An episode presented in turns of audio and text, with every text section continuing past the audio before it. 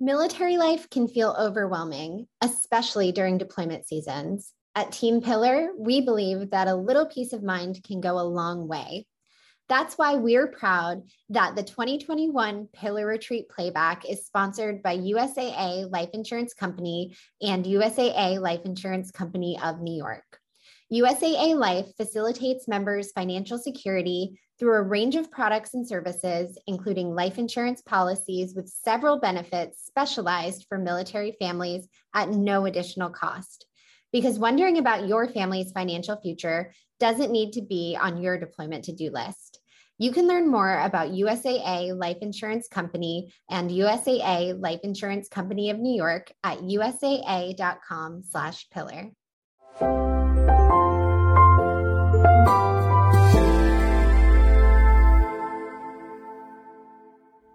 Hi everyone, my name is Serena West. I am an Army wife of 16 years, mom of two, and the owner of West House, an online boutique and corporate gifting service helping military connected people gift thoughtfully to grow meaningful connections and stronger communities. It is such an honor to be able to talk with you all about gifting today. I think that's such a huge part of uh, what happens during a deployment, how we stay connected. And so my hope is that I am able to provide you with some very practical tips and tricks so that the next time you are out trying to put together a care package, it can take a bit of the stress out of that. Now, having been a military spouse for almost 17 years now, I have dealt with our fair share of deployments and TDYs and trainings. And one thing that they all have in common is that during those time frames, it is so easy for you to lose connection, not just as uh, spouses, but also as family members, as the service members are gone and they are missing birthdays, they're missing other milestone events, they're not able to attend T-ball games and gymnastics and all of these things that are happening. So I really would like for you to look at how is it possible for us to use these care packages, gifts that we're sending in order to create a way for us to better connect with our service members while they're away? And not only to connect with service members, but also to connect with friends and other family some who may or may not understand what it's like to go through this process, and then some who may be your battle buddies who although they've been through deployment before, maybe you're in a different unit now. And so one has a spouse that's away and one has a spouse who's there. So I would really encourage you to sort of think about the care package as exactly what it is in its most simple form. It's not something that's intended to stress you out. Instead, it's something that allows you to express your care and concern for the people in your life who are most important to you. So as we start to talk about that, I think the first thing that I want to say is that there is absolutely no hierarchy of separation timelines. Sometimes we get kind of bogged down in this idea of saying, well, someone's only going to be away for a month, or I've dealt with a 12 month deployment, so three months is nothing. I think we can all agree that it's disruptive. A separation causes disruption in the family life that none of us would choose to have. And so if there are ways that we can kind of come alongside each other and encourage each other and find ways to help one another connect and stay connected with family, friends, and not to feel that isolation that we can often feel during the, the deployments, that's always the better way to go, right? So as we're talking about gifting, um, I want you to think about the fact that there is no perfect gift. I think very early on, I can remember uh, we had, I was pregnant with our first baby, and my husband was headed off on his first deployment. Uh, we were newly married, and I heard people talk about care packages, and I thought, okay, I'm gonna grab a stack of flat rate boxes from the post office. I'm gonna do all this amazing decorating, and I'm gonna send the most amazing stuff. And then a couple things happened. Number one, I saw the list of things that we could and couldn't send.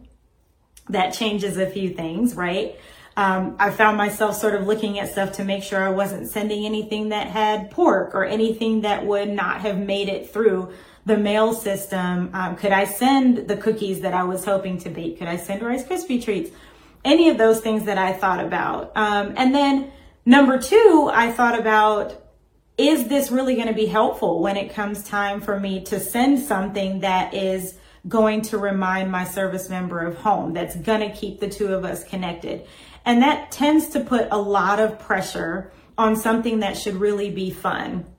So I really do encourage you as we kind of go through the next couple of, of segments to kind of think about it less as something that is putting you under pressure, making sure that you feel confident in the perfect gift that you send out and you have a Pinterest or Instagram worthy gift and more so thinking about how can you show up for the person you care about the most or the people you care about the most when you can't physically be there. So we're going to sort of talk through a thoughtful approach to care packages and gifts and then we'll go through how to curate the gift. So what do I think about when I get ready to put a gift together for someone, whether it is um, putting together gifts that I have on the retail site that are kind of geared more towards military spouses or putting together a gift when someone says to me, Hey, I really want to send something awesome but I don't quite know how to do that. I'm not a good gift giver. I think by the end of all of this, you should feel confident enough to say, I am a good gift giver and I am capable of showing the people around me how much I care.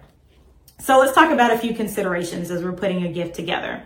One of those considerations is who's getting the gift? Who is that person to you? For most of you here, that person is a significant other, a spouse, so that should be somebody who you know really well. Now, somebody would say, well, what if it's somebody who is always notoriously difficult to shop for? I don't think the care package fits this category, and I'll tell you why in just a second. I want you to take the pressure off. The presentation of the gift is not a reflection of the thoughtfulness put into a gift.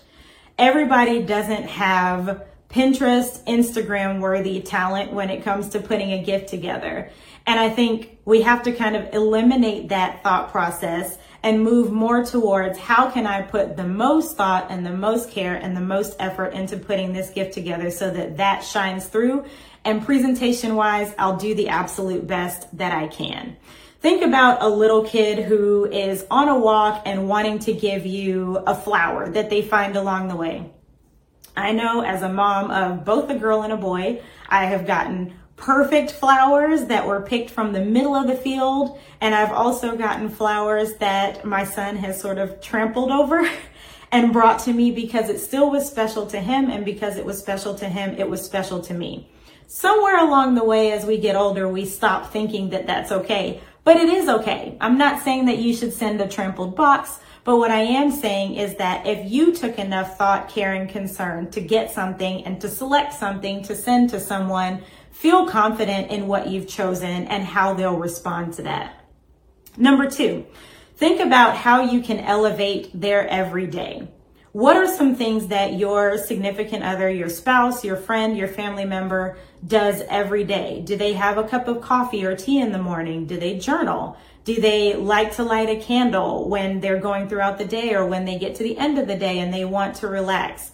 And then as we move forward, we'll look at some of those things and say, maybe there are a few things that these people wouldn't buy for themselves that you could buy for them that would be a really special gift and something that would keep you in their mind every time they pick up that coffee cup or every time they receive a gift. The next thing that I would also say is that thoughtful gifting is about people. It's not about the stuff that you're getting. It's about what is the connection that you have with somebody how can you show them in a meaningful way that they're important to you and that what's important to them is also important to you? I'd like for you to think about when you're at home and you're in your regular environment, if you have kids or you don't, let's say you go on a date night or you have a family movie night.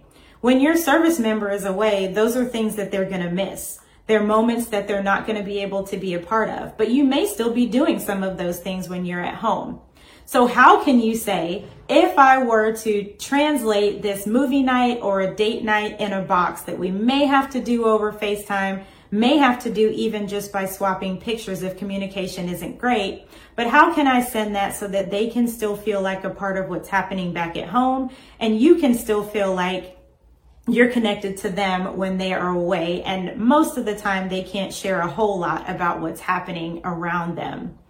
So as we move forward, the next segment, we're going to talk about curating some of these items. And curating really is just a fancy way of saying strolling through the aisles of Target or TJ Maxx or strolling or scrolling through pages on Amazon, looking for things that would best suit the person who matters the most to you.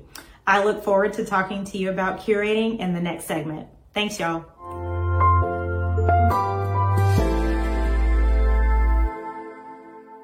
Thanks for joining us. We hope that this playback from the 2021 Pillar Retreat inspires and encourages you as you count down to homecoming.